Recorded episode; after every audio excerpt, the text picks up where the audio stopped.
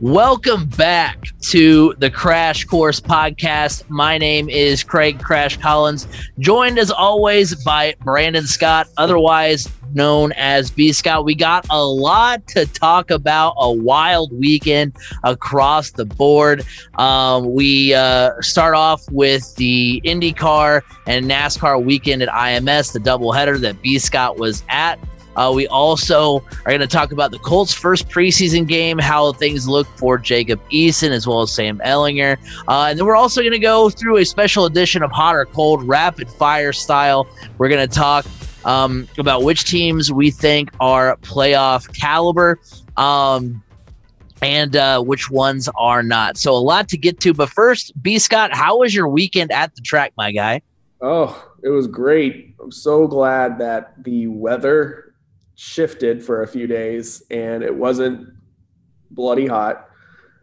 You know, able to sit out there with a nice breeze. Obviously, if you look, you can tell I had a hat on and I've got a horrible, horrible tan line right across the top of my forehead. But yeah, it was good and uh, very entertaining yeah, it looked like a very fun race uh, to be at. Um, and that's where we'll get things kicked off here uh, as we talk about the weekend. Of course, we, you know, we discussed it last week as well. Um, you know, the big weekend at IMS where IndyCar and NASCAR fans can finally kind of rub elbows. Um, it started all off with the Big Machine Spike Coolers Grand Prix on Saturday. Uh, and much like I predicted, Will Power dominated after a couple of weeks of just coming up short. He finally gets the win. Uh, it was at first dominated by Pato O'Ward, who led the first 16 laps. Uh, Will Power then led the led the final 56 of 69 laps. Uh, there were 11 lead changes among six drivers, but mostly that occurred during green flag pit stops. Romain Grosjean, Colton Herta, Alexander Rossi, Pato O'Ward rounded out the top five. Alex Palou uh, suffers a mechanical failure. He now leads just by 21 points over O'Ward. Scott Dixon is third, 34 points back. So reaction to that race, I mean you know, anytime that my pick actually goes right, we automatically love that. And it um, wasn't the crash kiss of death. Yeah, I know. It, it, for the one time that you would want my crash kiss of death to be right, uh, it is uh, actually wrong. Um, so uh, you know, big win by Will Power, finally getting on track to season. He, I didn't realize he had won. I mean, I guess since the Harvest GP last year, but I, it, you know, it's a that's a long time to go back to, uh, you know, his last win. Um, you know, there wasn't a ton of action, but it was a solid race. It was a good race to put on. It wasn't like anything super spectacular. Of course, obviously, what happened then on Saturday afternoon and then Sunday kind of overshadowed what happened in the in the GP on Saturday. But you know, um, it was it was a fine race. It was a it was a fun race to watch still. Um, and with four races left, the championship is going down to the wire, which I think like that kind of adds to it. If you're a NASCAR fan that was walking around the pagoda or walking around the, the stands on Saturday and you're like, hey, what's going on? Hey, you know what? Alex Palou's out with uh, you know mechanical failure. There's four races left. Things are about to get interesting. Oh, exactly. I mean, yeah, it, it wasn't a super entertaining race. The IndyCar one wasn't. Um, you know, but it was still good. We saw there was still a lot of action. Um, yeah, Will Power run, won. Um, we did almost have another run in with his golf cart um, yet again. Which, long story short, Will, Will Power and I are rivals, and he just doesn't know it, but we are. Um, and you know, it was it was a good race. It was very entertaining. Um, it was it was really fun hearing NASCAR fans talk about what you know, like oh, their first time seeing an Indy car. Um, we did see for the first time issues with what would become a common theme throughout the weekend. We saw issues with the turn six curb um, began uh, on that day or that race with um, Scott McLaughlin got airborne. Uh, I believe it was another person that got airborne as well. Uh, I think it was maybe it was just Scott, but yeah, we were from our viewpoint, we could see the turn six curb, and yeah, there was even the bottoms of uh, Indy cars were getting damaged on that. So, and that's they don't usually go over that curb because they're more agile, so they're able to whip around them a little bit more. But that was becoming a common theme early on Saturday. But I mean, that whole day on Saturday was awesome because you got there and like at starting right at 8:45 IndyCar had a warm-up session and then you went right into Xfinity qualifying and then you went right into the practice one for the cup cars then you went right into the IndyCar race. And then you went right into the Xfinity race. I mean it was just a, a day of nonstop action which was awesome yeah, it really was. It was a lot of fun, uh, you know, to watch, and um, you know, glad we finally got into some racing here. Uh, and then we, you know, of course, you mentioned the Xfinity race. Uh, Austin Cindric wins that one. He led 29 of 62 laps, and again, like you said, a lot of the problems with uh, turns uh, five and six and those little S's. And uh, so, yeah, so I, I mean, ha- has this been an issue before th- this year? Nope, uh, so like not an issue at all last year, even with Xfinity, and it wasn't even an issue really this year with Xfinity. Maybe a little bit, but it, I nobody's ever heard of this being an issue until Sunday. Truly, right? I mean, you well, really, I think there was an issue. The only other issue on Saturday during Xfinity is somebody hit the turtle that was out there, and they ended up removing the turtle because I was like, okay, yeah, that's not too good to have there. We and with these cars, so they removed that. Okay, problem solved. But little did we know that was yeah the beginning. So let's go ahead and get into it. The Verizon 200 at the Brickyard, stage one. Tyler Reddick passes Michael McDowell in the final laps to win stage one. Uh, Tyler Reddick uh, also takes stage two. Uh, the big news from that stage, or the main news, was that Brad Keselowski crashes in turn number 11. But then let's get into the final stage. There's a crash off of that turn six curbing. It comes up. 11 cars are involved William Byron, Kyle Busch, Joey Logano, Ryan Preece, Tyler Reddick, Chris Buescher, Christopher Bell, Daniel Suarez, James Davison, Kevin Harvick and Justin Haley all involved. The red flag comes out for 20 minutes. Um, then we go into the first overtime.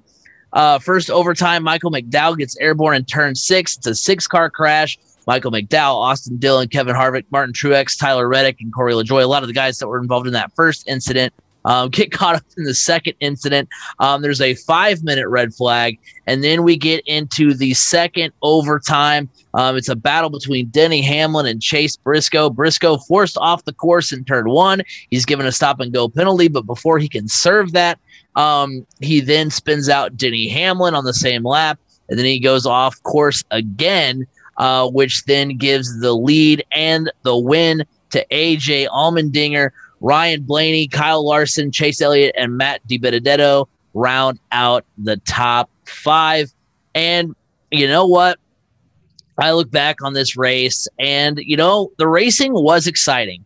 Um, mm-hmm. you know, good. There was good racing during the stages. You know, again, like I said, you had the battle between Michael McDowell um, and Tyler Reddick at the end of stage one. You had Kyle Larson and Chase Elliott, which of course Dusty in the chat is happy uh, did not win.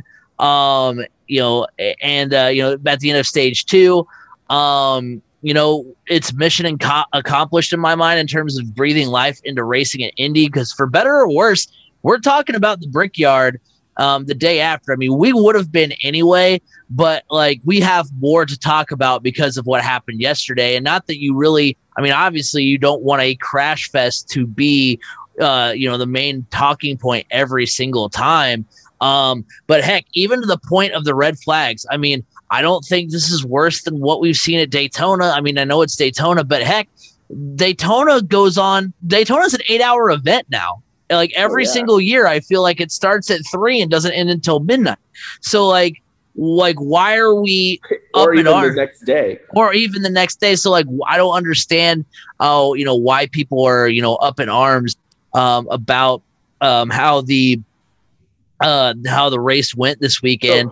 So, um, and I don't, I don't think people are up in arms about the time length. of the race. No, no, no, no. I'm just saying, as far as like be, as far as having a lot of red flags and being a Oh, like okay. a farce. Well, I'll Like, get into that here in a little bit. Yeah, I was gonna say like I don't think that um you know this is any different than you know the Daytona 500 in terms of like I know obviously there's a lot of you know red flags and times and stuff like that and you know the timing isn't really an issue but just the fact that like I've seen the Daytona 500 be a complete you know crap show as well. And I don't see anybody being like well you know what? You know what what can we do to fix this? It, it's it's the same thing every year. So I mean you know I because I have seen people on Twitter. I know it's Twitter, but some people, some some like heck, Nicky Oman tweeted afterwards and said that you know, okay, do we go back to the oval next year? Um, and so like I, I don't think it's anything to you know go that far um, overboard with. I mean, I do blame the issues with turn five and six on the driver's unfamiliarity with the course. I mean, there's still no practice and still no qualifying. Um, there was, there was, was there practice? there was, there was practice and there was qualifying. They qualified Sunday morning. For the for the NASCAR race? Oh yeah. Oh, okay. Well, but They- they also did like all of that because of the unfamiliarity with the track. They did it so they would be able to get out there, and then also half of the field ran in the Xfinity race as well. Right. But regardless, I mean, the issues with turns 5 and 6 weren't an issue every single lap. It's only when shocker into the race, everybody's trying to get position and when everybody was clumped together. It And then also- on- I think it was when Michael McDowell got spun out and he hit that curb.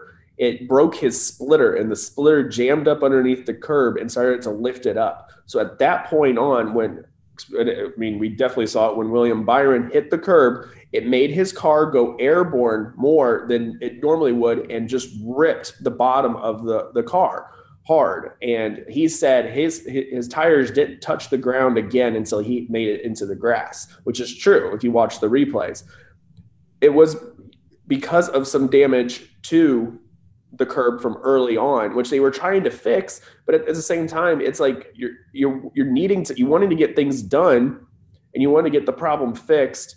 But if you have an extremely long red flag of trying to get out there and you know pave it over or whatever, eh, you know, then it's it's a whole other issue that that arises. So, I mean, it's one of those things you can't account for. You don't know what's going to happen. Well, guess what? Now, if we go, but you guys are on the road course still next year. You know, don't drive over that curb. Actually, drive around it. You know, it, it's there for a reason. It's not meant to be driven on. And I don't know. I, I what, the one that really got under my skin was Denny Hamlin. His excuse or his crying on Twitter about it. Like, and all we're going to get is, oh, we'll try better next time.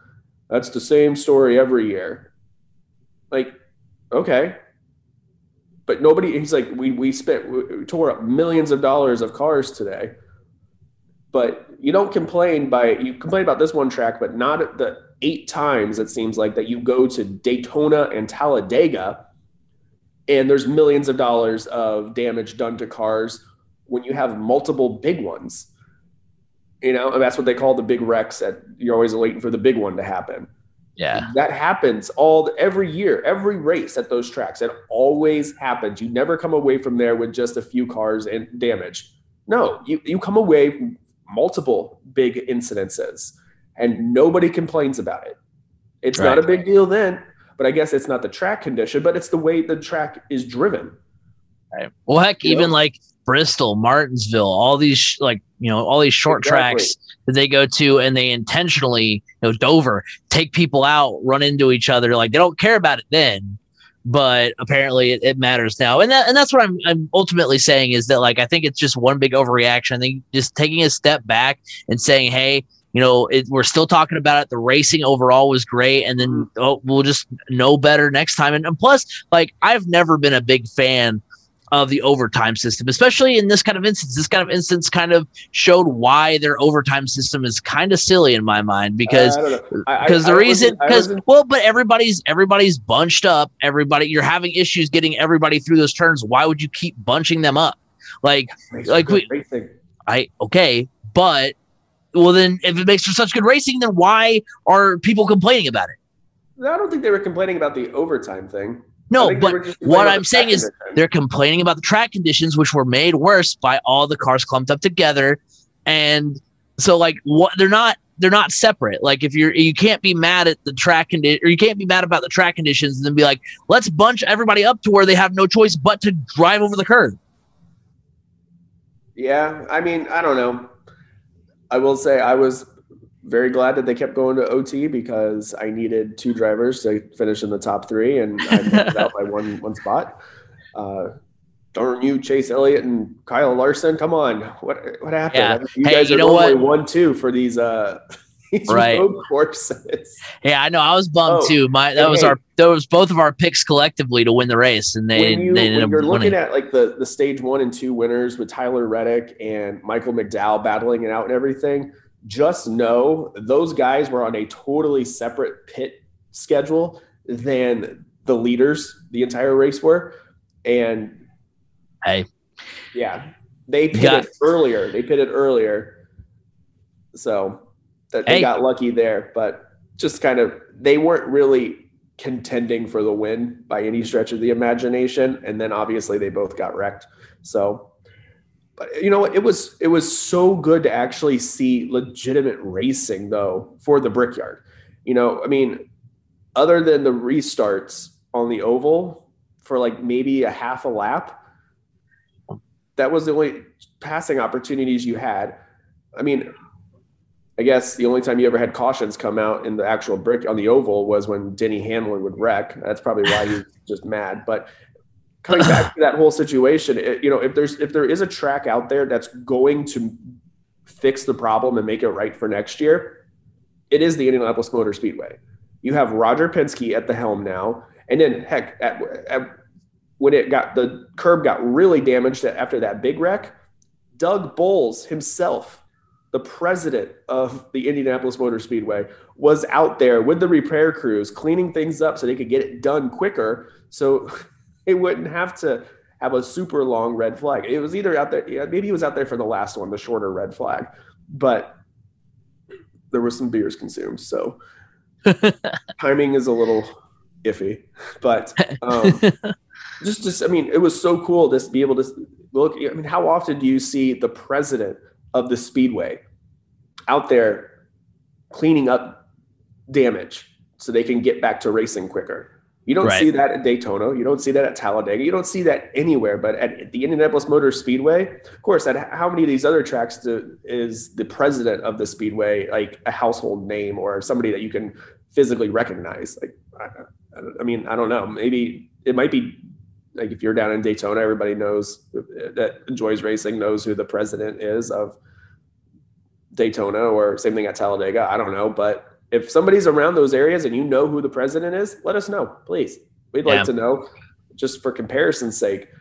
But like I said, I- if there's going to be a track that's going to get it, get a problem fixed, or I, mean, I'm, I guarantee you, Roger Penske sat down with all the people he needed to sit down with this morning and they had a meeting of how can we make it better what can we do to fix it? i mean they were probably going to have that meeting regardless of how can we make next year better but now this was probably topic number one how can we fix it so it it is more conducive to these cars for racing Dusty does bring up in the chat. He says, uh, "Do you think Chase Briscoe intentionally took out Denny Hamlin?" I mean, I don't think he did. It, it- it- there was a interview. I, actually pretty interesting. Twitter uh, on Twitter, there was like literally video taken of Chase Briscoe and Denny Hamlin talking it out, which I don't really understand what Chase Briscoe was saying because he was saying that like he didn't know where turn ten was, and I was like, "Bro, you went through turn ten like a thousand times. How did you not know where it like was?" the end of the race how did you not know? yeah, yeah. So like, I don't get that exactly, but I mean, what? It's, it's just unfortunate because I don't know how you fix that because like, unless you wanted, you know, Chase Briscoe to literally stop. But I mean, I guess in that situation, like maybe if he like immediately like you have to yield or like or something like that. Like I don't know, like you can't keep racing Well, it- even after you've already been assessed the penalty. sense. Like he he gained he gained ground initially. Oh no, I know through that, but and then yeah, I guess he uh, f- from what I understand is he did not realize that N- NASCAR had penalized him, so he was racing hard still. He thought he was still racing for the lead. He didn't realize he had been penalized. Right. Which you would think though you'd have to know. Like you have to know you can't just cut through the grass and there's gonna be nothing right that's gonna happen. They're like, no, that's fine, that's legal. Just drive through the grass. He thought because he made he entered the track safely. And he I mean, he did get back behind Denny Hamlin. Yeah. And that's when so, he so true. He probably thought at that point, hey, I, I know I yeah, I made up I was ahead of him after I came out of the grass, but I did get back behind him. So all should be okay. And that's probably what he was thinking. And he was racing Denny Hamlin hard because what it turned from what I, I, mean, I've heard he got penalized because of coming back onto the track the way he did. But I also got heard, I also heard that he got penalized for the, uh, the contact with Denny Hamlin that spun Denny Hamlin. So I don't really know which one is the legit story. Right. Well, um, all told, though, I think looking back on the weekend, uh, the racing wasn't exactly what we expected. the IndyCar race wasn't super fantastic, but it was solid. And the NASCAR race was just, you know, chaos. Um, but I think it was again good for both sports overall. I think, I think this, I think if you look back at this weekend, it like you're gonna look back at this weekend and know it was a success, especially if they start if they keep doing this in the future. I think it's all all it will do is just continue to grow both sports. Oh yeah, and you know, like I'm a big, big IndyCar guy. My buddy Pat, who went with me, is a big, big IndyCar guy, big NASCAR guy too. Both of us are, but we were both saying this this weekend feels different.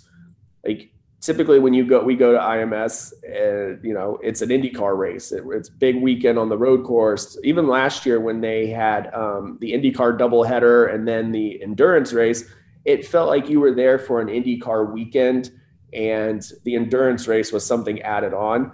But this weekend just had a different feel in the air, a different vibe of everything. And it was like you definitely felt that you were there for a NASCAR weekend and there was an IndyCar race kind of as a, a bonus for you, which was which was cool. And I think that was some that was big for the sport of IndyCar more so than it was for NASCAR because um, I think you ended up having seen a lot of a lot of NASCAR fans ended up seeing IndyCar for the very first time because I was seeing on Twitter and Instagram people posting, or at least on mostly on Twitter, posting pictures my first time at a NASCAR race or my first time at an IndyCar race, and it was really cool to be able to see that that these people are, you know, checking things out. Like I told my, like I was telling my buddy, I was like, it made zero sense to buy tickets just for one of the days. It felt like that would have been a, you would have been losing money then because you're leaving a, uh, an entire day on the table of action at the speedway. And it felt like you really got your money's worth by being there the entire weekend. Now I didn't go Friday, but at least for being there Saturday. Well, you lost Sunday, money. I you weren't what, there the whole. You, you weren't. You, hey, you weren't there the whole weekend. You just said if you didn't go the whole weekend, you lost money. It was only open. It, they only were on track on Friday for like. Doesn't matter. track was That's what you said. Like two hours. So. Doesn't uh, matter. Yeah, you I gotta make the money to spend the money. exactly.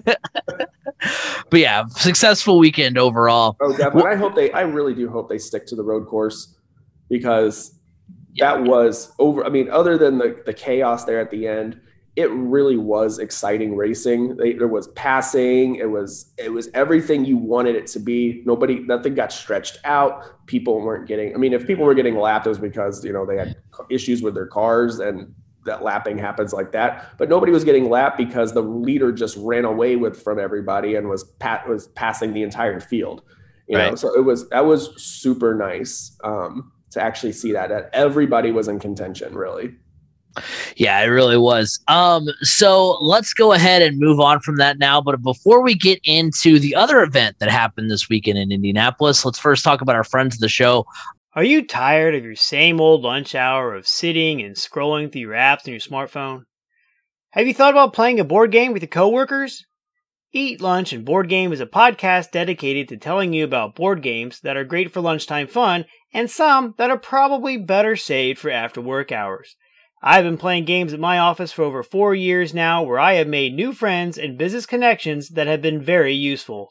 Board games build bridges. We also want to remind you that you can follow us at Crash Course FM on Twitter, like us on Facebook, Crash Course Podcast. You can go to our YouTube channel, 3C Media, where you can not only catch the video version of the Crash Course podcast, but you can also um, you can see um, the MCT podcast, which is our uh, weekly podcast that's YouTube exclusive. I think the first five videos, like as far as the last 10, the top five videos are all MCT podcast videos. I don't think, it, I don't know if it makes you a bad person that I feel some type of way about that, but we get it. You listen to us on the way to work on Tuesday morning, uh, and then you go watch the MCT podcast as you're relaxing on the weekend. I get it. It's how it works. I'm, I'm a fan of it. Um, but yeah, so you have those uh, places to choose from. And speaking of 3C Media, um, we just dropped a new logo. There's new content on the horizon, including a Twitter page, uh, that kind of thing. So uh, be on the lookout for that.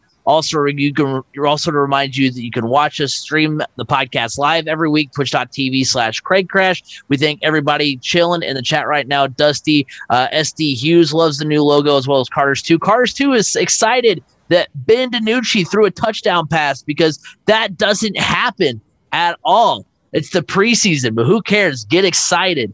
Um, so yeah, uh, you know, come take part in the chat. We love talking to you guys. And of course, you can listen every week on Apple Podcasts, Google Podcasts, Spotify, wherever podcasts can be heard. You can hear the Crash Course podcast. And speaking of good old preseason football, we're going to talk about the Indianapolis Colts. That what uh, we're calling it? Yeah, Carson Wentz. First of all, um, in true Crash Course fashion, we talk about, oh, how much time will Carson Wentz miss? How will the Colts be able to get through it? And then there's a report literally like two days later that's like, uh, he and Quenton Nelson are, uh, you know, could possibly be ready for week one, although, as expected, the Colts brass uh, will not rush back Carson Wentz, but that's an optimistic sign. Um, and then uh, the Colts got more optimism um, on preseason game number one on Sunday. The Colts win 21 to 18 over the Panthers. Jacob Eason went 15 for 21 with 183 yards. Sam Ehlinger went 10 for 15 with 155 yards and interception. Benny LeMay and Jordan Wilkins both scored touchdowns as the Colts came away with the win. And honestly, I think this weekend, uh, you know, this game was a big W for the Colts in more ways than one. Obviously, the the W on the field itself, um, but you know, between Jacob Eason and Sam Ehlinger, both looked solid, both looked locked in. Uh, they made impressive throws. They both led scoring drives, um, and I think that when you look at it, um, you know, I think we learned a lot about. I mean, we learned about as much from a week one preseason game as you really can. But I think Colts fans can breathe a little easier about the quarterback situation from what we saw um, from uh, Sam Ehlinger and uh, Jacob Eason. I'm leaning a little bit more Jacob Eason than Sam Ehlinger. Eason's throws, really. Uh, Eason, Eason's throws were a little bit more impressive. He fit the ball in the tighter windows uh, and against better talent defensively. I mean, remember, remember, Jacob Eason did it against guys that he's actually going to be playing against on Sunday. Um, you know, should you know, you know, should you know eh, he end up being the starter? So I mean, in my opinion, I think Eason. I mean, it's not a big deficit between Eason and Ehlinger, but I think I le- I give the nod to Eason right now just because he looked better against you know, t- uh, you know, the first team defense than Sam Sam Ehlinger looked against the second and third team defense. So, um, and I mean, yes, Ehlinger did uh, lead the comeback, but he also made more mistakes. He had the interception. He was he was throwing he was taking more risks, which I mean, great, that's awesome. But I, I felt like the risks, you know, were not as didn't pay off as much as they did pay off. So, mm-hmm. um, I think either way, the Colts are going to be solid, but I'm a little bit more fearful if you have Sam Ehlinger under center week one against the Seahawks than I am at this point with Jacob Eason under the center week one um, against the Seahawks. So uh, we'll see. Um, a bit more, a little bit more towards Eason, but I think overall, um, you know, I think the Colts, uh, you know, can breathe a little bit easier about well the the uh, quarterback situation at the moment. Yeah, I mean, okay, so great to see them actually get the win in preseason. Like I said last week, um, they, their track record for that is isn't very good. Um, I thought both quarterbacks did perform very well, all things considered. I mean, this essentially was Sam Ehlinger's first NFL action, and whether it was against the, the starters or the, re, the, the practice squad, it doesn't really matter. it was his first set of action. Um, yeah, Eason's got that good arm, and you know he does have a bit more rapport with the wide receivers than Ehlinger does, and that makes sense. He's been running with the ones rather than, you know. Um, the thing that really stood out to me though about Ehlinger is one, he first comes out, and on a third and five makes a bad pass, it gets intercepted, but he didn't dwell on it. He he got he got past it real quick, and ended up leading two scoring drives one of the scoring drives that he um, led was the game winner, but it wasn't just a game winner, it was a beautifully mastered two minute drill.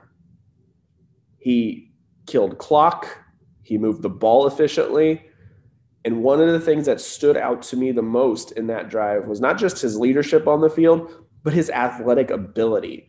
That is something that we do not have with uh, Eason.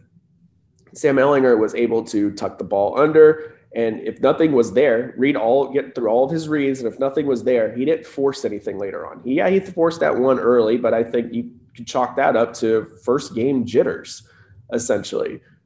But what we saw from him at, in that final drive, I feel like is what you are really going to see from him going forward. He does bring a different element to the game in his athletic ability. And I think that's really going to resonate with this with the coaching staff as time goes on. Now, obviously, do I expect him to be the week one starter if Carson Wentz is out? I don't think so, but it's going to be interesting to see how the backup battle really unfolds. I feel like if we get into week one and Carson Wentz is still not available, I feel like the, there could be potentially a very short leash for Jacob Eason because Sam Ehlinger just has a different it factor to him. And he's going to be a very good player in this league, in my opinion. Um, I would love it if he was the quarterback of the future, to be honest. After, you know, if we decide not to keep Wentz later on, I think that would be awesome. I think having him as your quarterback, is he going to be a Peyton Manning type? No, no, he's not. But this is going to be, this is a guy that is going to get the job done. He's going to be a good football player for you. He could be a sneaky good. He could end up being a sneak a Pro Bowler in the future eh, once he gets more reps. I mean, look, it was his first game action in the NFL. I think he did phenomenally well, all things considered. Um, and I cannot wait to see his growth over the next few weeks in the preseason as well. I think we're only going to get more and more amazed with what he's capable of doing and may go even do we really want Carson Wentz? Maybe not. I'm just saying that that's a possibility. Sam Ehlinger has that it factor. It, it feels like. Whereas Eason, there's uh, when I look at Eason, I just feel like there's so many red flags still. This is a guy that was, had he transferred so many times. Well, twice. He's transferred once, but even you know, he transferred, from Georgia because I forgot he was on Georgia, and I yeah. saw like some highlights. I was like, "Oh, that's Jacob Eason." he, he was this guy was projected for most of his career to be a top ten pick, and never lived up to that hype. So I, I, I have worry there that any expectations on him may be too much.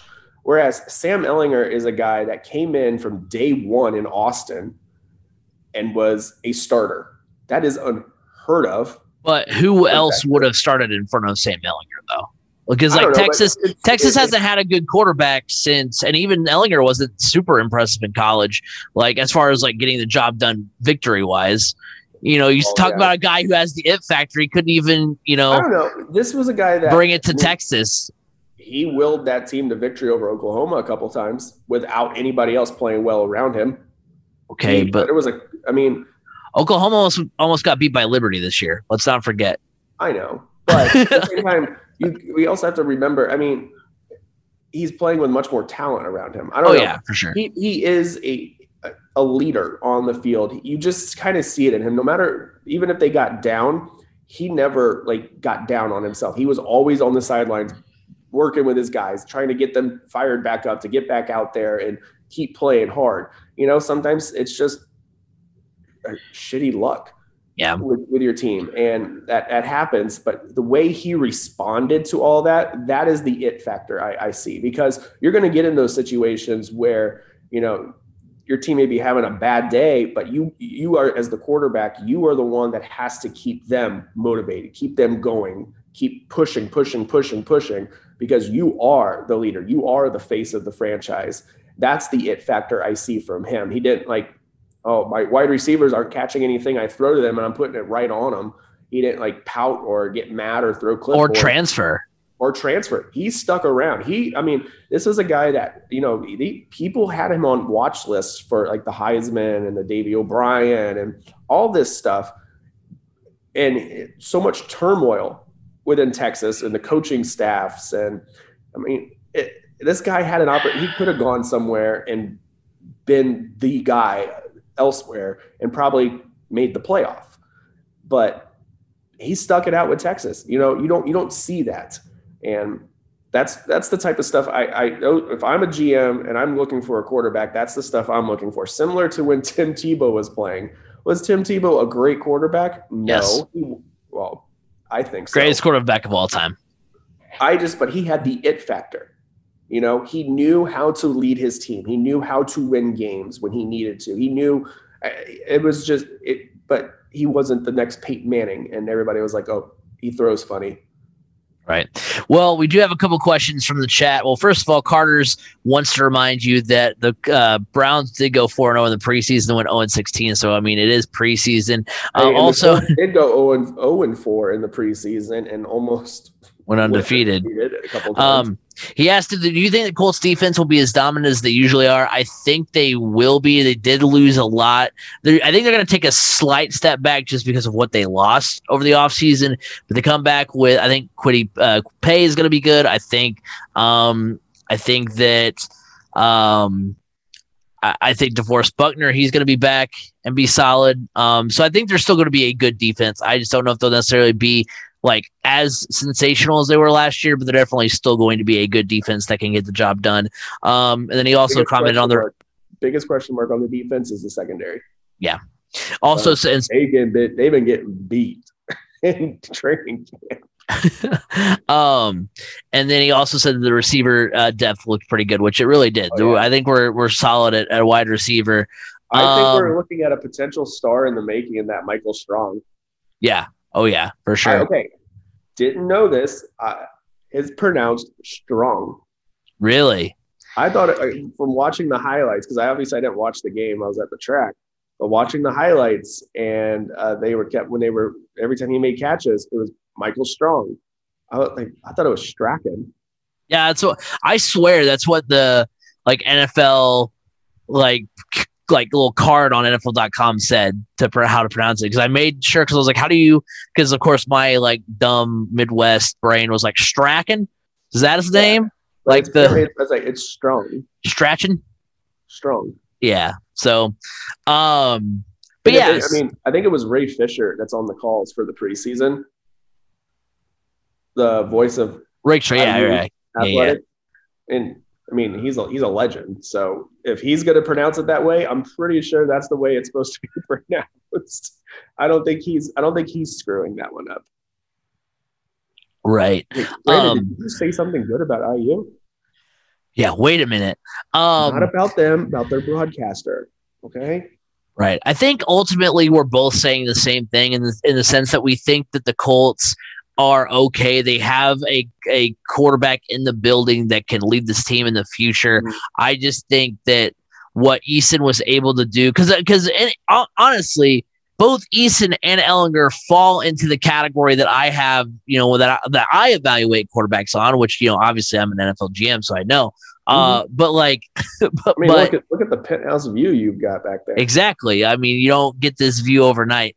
Um, but no, I mean you technically do because you just go to Google Images and you and you put it behind you. But um, no, but like I, I think um, ultimately what we're saying is is that you know we feel confident in both of them. Um, you know that they get the job done. Like I said, they fall into the category of um, you know of quarterbacks who didn't really do much in college because that's what I always look at. Like, what were their numbers in college? Who did they have to play?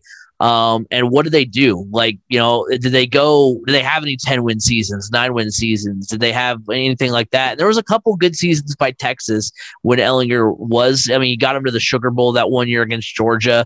Um, so like Ehlinger had more success than Eason in college. Um, but neither of them like had their team um like in contention to go to the playoff and um, you know, of course, Carter's points out in the chat as well. He, you know, says that the defense stays good. Um, all either of them really has to do is be a game manager, which I agree with. I'll tell you what, though, the biggest worry I have about this team is left tackle. Yeah. I mean, Julian Davenport gave up two really big hits early on on Jacob Eason, and it just it got no better from there. So, what's the timeline looking like for Eric Fisher now? Do we need to look somewhere else? Um, if if you're Chris Ballard, are you picking up the phone and calling Anthony Castonzo and saying, "Are you sure you don't want to play for like five games and then five games? Then you can retire again." But yeah, it, that's a little concerning because you've spent you brought in three left tackles this year, at least, right?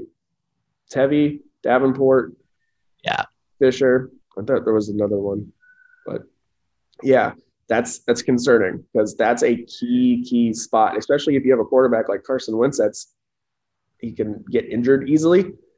If he takes a big hit, I mean, we're looking at another Andrew Luck type situation. But I mean, I'm not going to go that far because the, the offensive line as a whole is still better than what Andrew Luck had.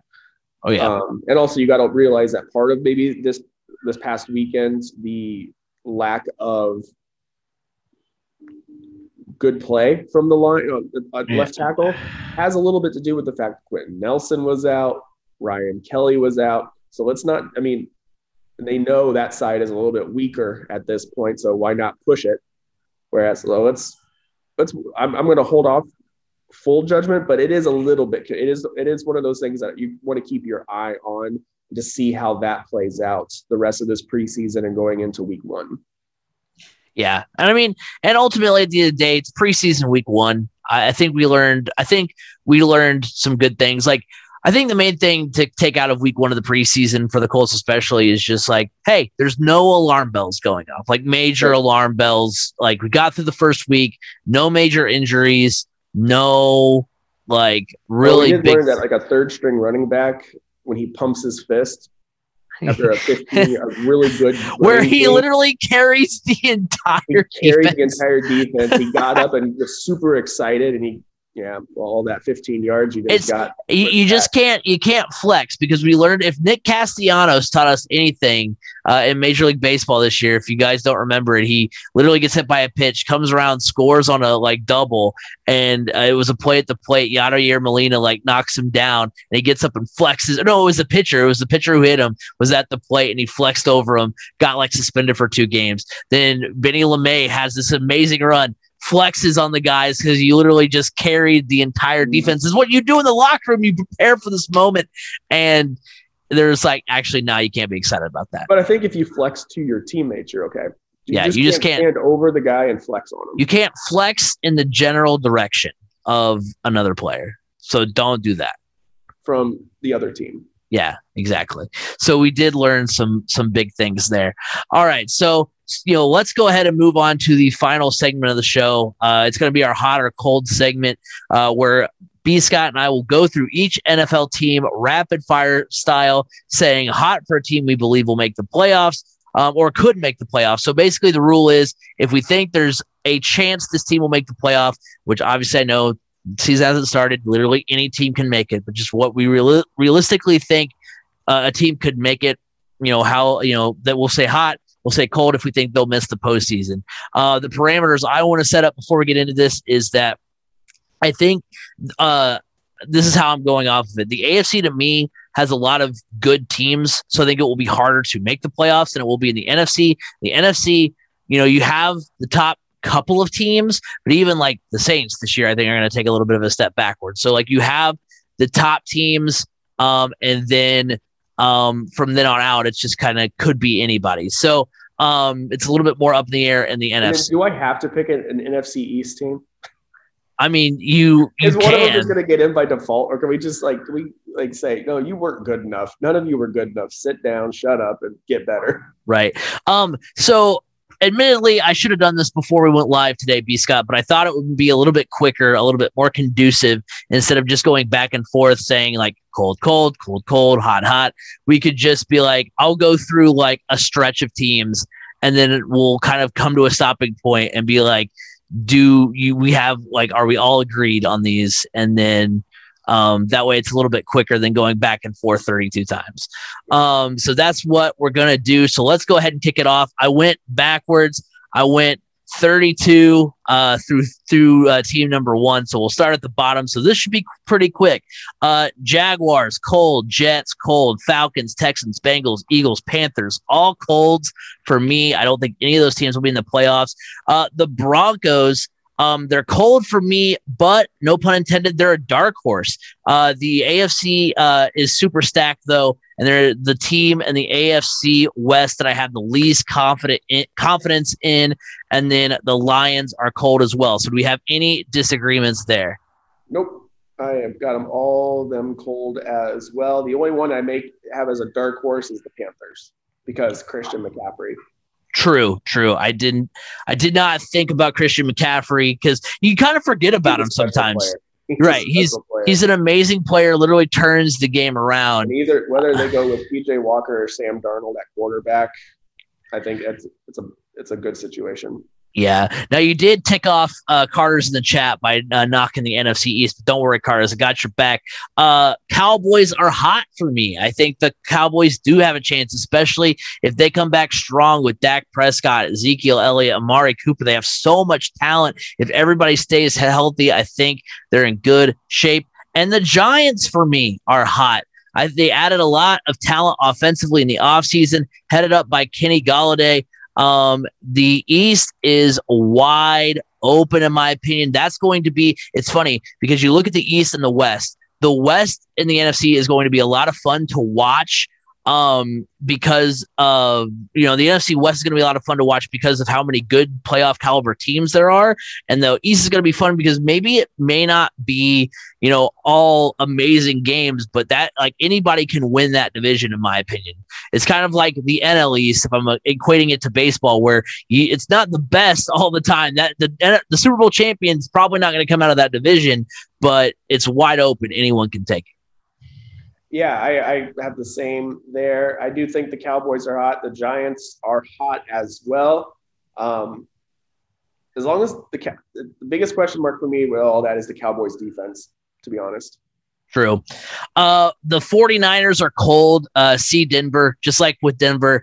Um, you know, they just, if the 49ers played in any other division, the NFC South, NFC East, NFC uh, North, I would feel like they are. This would be a hot for me. But they're the worst team in the in, in the NFC West, which is not knocking them. It's just the NFC West is legit stacked. So, um, so that's why I'm saying cold for the 49ers. Chargers are hot. No sophomore slump for uh, Justin Herbert. I think they're a team that can sneak in there. I don't know if they're going to have a home playoff game, meaning they're going to be like, you know, the five, six, or seven seed, but I think they have a chance to make some noise uh, if they can get in the show. Justin Herbert uh, really uh, opened some eyes last year. Yeah, I agree. I think the 49ers are cold, um, mostly because of this division that they play in. But if Trey Lance can keep playing the way he's looked like he's able to, and that defense can stay healthy, that, that could be a dark horse in the NFC uh, as well. All right, stick. Yeah. Right. Uh, the Vikings for me are cold. Um, just the, a lot of teams in the NFC North um, are going to be cold for me the Patriots, unfortunately for us, are back. Um, they added so much. Not not back. Okay, B Scott, I see your look. Not back to Tom Brady Super Bowl caliber, but they're gonna be a playoff team or, or have a shot to be a playoff team this year um, because they've got a lot of talent. They literally went and signed everybody. I'm not accepting your uh, your awkward look, B Scott. Um, it's it's a hot for me. Um, Washington for me is hot. They are a team dude, they, how are you going to knock a team that was literally in the playoffs and they had Fitz magic, my guy? They got Brian Fitzpatrick at the helm. I, I mean, Can't tell me it's not a step up from Alex Smith. Can't tell me it's a not a um, you know a step up from grab me some Heinekens. Uh, I think it's going to be a great uh, improvement for. I mean, like I said, the East is wide open, so I think they could make it in there. Their defense is absolutely juiced. B. Scott, I'll pause because you've given me some looks. All right, Vikings, yeah, cold, just just like a Minnesota winter. Uh, the Patriots, I'm, I'm not ready. I, I need to see it from them. I, I'm not ready to say that um, Mac Jones is going to be the savior and Cam Newton's going to go back to old Cam Newton. I, I just, I'm not ready to jump on that yet. Um, Washington, I, okay, I can see where you're coming from with Washington. I guess for me, the reason I think I'm thinking cold is just because they backed their way into the playoffs essentially last year. True. And I, I think that's kind of what stands out for me. But I, I don't see really three. I mean, I guess we're looking at teams that are that can be potential playoff teams. Like if we think they have a shot at the playoffs, then yes, because of the division that they play in. You know, I don't think two teams come out of the NFC East, but I do. I mean, because that division is so wide open that they can be hot. Yeah. See, remember, I think the, there's really only one cold team in that division, and that's the Eagles.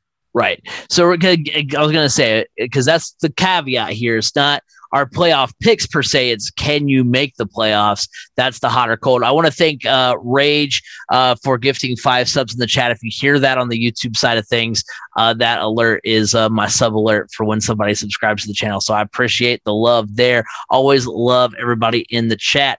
Continuing on. Um, so the Cardinals, they are hot. I think that's going to be a team that's going to, uh, you know, make some noise this year. Adding J.J. Watt. The Bears are cold, but Moore, rookie of the year. Yes, the Bears are cold, but Fields will have them in the mix. You you don't think the Bears are cold? I don't know. I I, I will see. I, will I'll, I'll agree with that. I'll agree with it for now. I I I agree with it until like because well, honestly, once Rodgers is out of the North, the North is wide open. I, and I yeah. don't think there's two teams. There's not two teams for me that come out of the NFC North. So yeah. So that's what I'm going with. Um, the Raiders there. With as bad as the rest of the division could be, with the Lions and the Vikings, I feel like the Bears could have a legitimate shot of backing into a wild card spot which is essentially what they did last year with Trubisky. And I think they'll be better suited, uh, you know, this time around quarterback well, wise. because of that, I'm going to go hot. There you go. We got to have some differences. Uh, the Raiders are hot. Uh, you know, they were right on the doorstep last year with Derek Carr, the Las Vegas Raiders. The Rams, they're hot. They made it last year and they improved. They have Matthew Stafford. The Dolphins, for me, are hot as well. Uh, Tua, he's the guy now. No Fitz magic to come bail you out. I think he makes some strides. We'll see what happens. Um, the Baltimore Ravens, I mean, come on. Lamar Jackson, they are muy caliente. The Cleveland Browns, a I think could be potentially your AFC North champions. They are hot as well. A fun team to watch this coming season. Um, and then the Colts, I have is hot right now. Wentz, it, the return for Wentz is key. And it's like I said last week, it's not because I don't think they are a playoff caliber team, because they are. But I mean, heck, look how good the Colts played last season. They were literally seventh. Um, you know, made made the playoffs by the hair on their chinny chin chin. So I mean, it's something where you know the AFC is so stacked that, you know, if they get off to a rough start because Carson Wentz isn't there, that's when you start to worry. So that's the only caveat on the Colts. They're hot for now. We'll see how long Wentz is out. Oh, yeah. I agree with all those. but I'll, go one step further with the Colts, and I think they, they get in the playoffs no matter who their quarterback is, just because of that running game. True. Um, so you have the Buccaneers. They're hot. The Titans, they are hot because they had Julio Jones in the mix. What? The Saints, they're hot in the streets, but I I have them as hot in the spirit of the exercise because kind of like what you did with Washington, where you're like, I don't think they'll make it. That's kind of how I am with the Saints. Like, they could make it, but like I have zero faith in Jameis Winston. No. Um, I mean, so, I'll agree with the hot there just because of Taysom Hill. Yeah, true. I, I mean, how the Saints didn't come away with something better quarterback wise to succeed Drew Brees. I mean, I don't think Jason like Jameis Winston is not the guy. Taysom Hill, I mean, yeah, he's good for those gadget plays, and that's what they need him for, and that's what's been successful. But at the same time, if he's needed to be just a quarterback, like I don't know the what. Saints also do seem to be having some internal turmoil. It's not good when your uh, star wide receiver is not happy with the coach and kind of has ghosted him. And I mean, they say they patch things up, but we'll see. So yeah, developing story there because I did not know that. Um, the Steelers for me, they are cold. The Steelers just kind of just are like, we're the Steelers. Come on. I don't know why they're talking like that, but they're like, come on, we're the Steelers. We're gonna make the playoffs. Uh, and uh, and I don't think it's the case this year. There's too many good teams in the AFC. Um, and then let's go ahead and finish it out here. The Seahawks hot, the Bills hot, the Packers hot. The Chiefs are cold. Just kidding. They're hot. They are they are hot in the streets.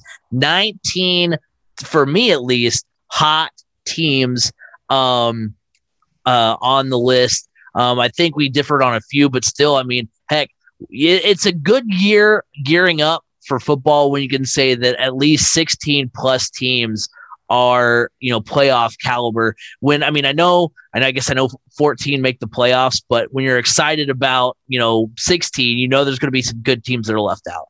Oh yeah. And that, that, that's always a good thing.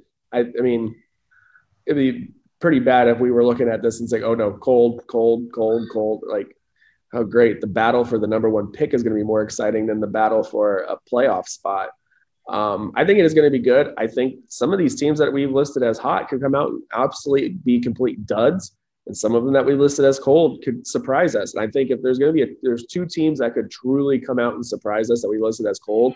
I'm going to say the um, the 49ers and the Bears. And if there's two teams that could come out that we said are hot and could be complete duds, I'm going to say uh, the Saints and the Packers. So I would almost say because I I I agree on the Saints. The Packers. Actually, no, I'll say the Saints and the Rams. The, yeah, the Rams. I don't think I, the Packers will be complete duds as long as Aaron Rodgers is their quarterback. Right, they got a legitimate shot. The Rams, it's still a question mark because that run game's not that is not that solid. We don't know what Matthew Stafford's really going to be like on a good team. Um, right so there's there's question marks there. So those are my picks that could potentially be duds, and the ones get that could be surprises. Yeah, I'll throw like the Giants in there too. Like I, I think the this Giants is a make or break year for the Giants. Yeah, the make Giants are Daniel Jones and Saquon. Pretty much any team that we mentioned is hot. Uh, I know we like hyped you guys up. I know I have some, you know, Cowboys and Giants fans in the chat, but I know we hyped you guys up. But you guys also have a very real possibility of all being duds as well, based on what we saw last year. I mean, because everybody, I mean, I don't think anybody expected, um, you know, the Giants to be great. Nobody really expected the Washington football team to be great. But the fact that it was just like literally they had to like force someone to take the NFC East last year.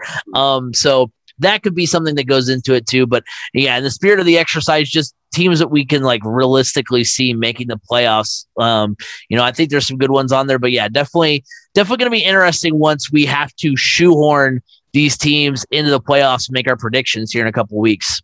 There we go. All right. Well, that will do it for this week's edition of the Crash Course podcast. Thank you guys all for hanging out, especially everybody in the chat. You guys are awesome. Uh, remember that you can follow us on Twitter at Crash Course FM. You can like us on Facebook, Crash Course Podcast. Uh, remember, we've got a YouTube channel, 3C Media, where you can see um, not only uh, this podcast every week if you choose to watch the video side of things, but you can also see the MCT podcast, our YouTube exclusive podcast that comes out on the weekend, uh, Saturdays most of the time, a couple of times on Sunday. Um, those guys, like I said before, are killing it. They're the top five videos on our channel right now. It makes me sad but happy at the same time uh, because it means those guys are killing it. Um, I I can't seem to stop coughing, which is also great. Um, you can uh, also Um, go watch us on Twitch, twitch.tv slash uh, uh, Craig Crash.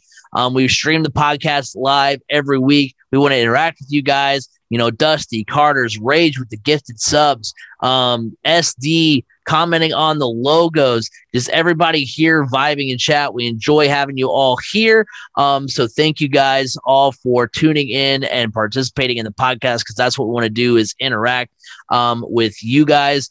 Um, and then remember, you can listen everywhere on Apple Podcasts, Google Podcasts, Spotify, wherever podcasts can be heard. You can hear the Crash Course podcast. Remember, 3C Media uh, about to get a few more uh, content pages, so be on the lookout for that. B Scott, where can they find you? Uh, you can find me at Brandon underscore Scott 87 on Twitter.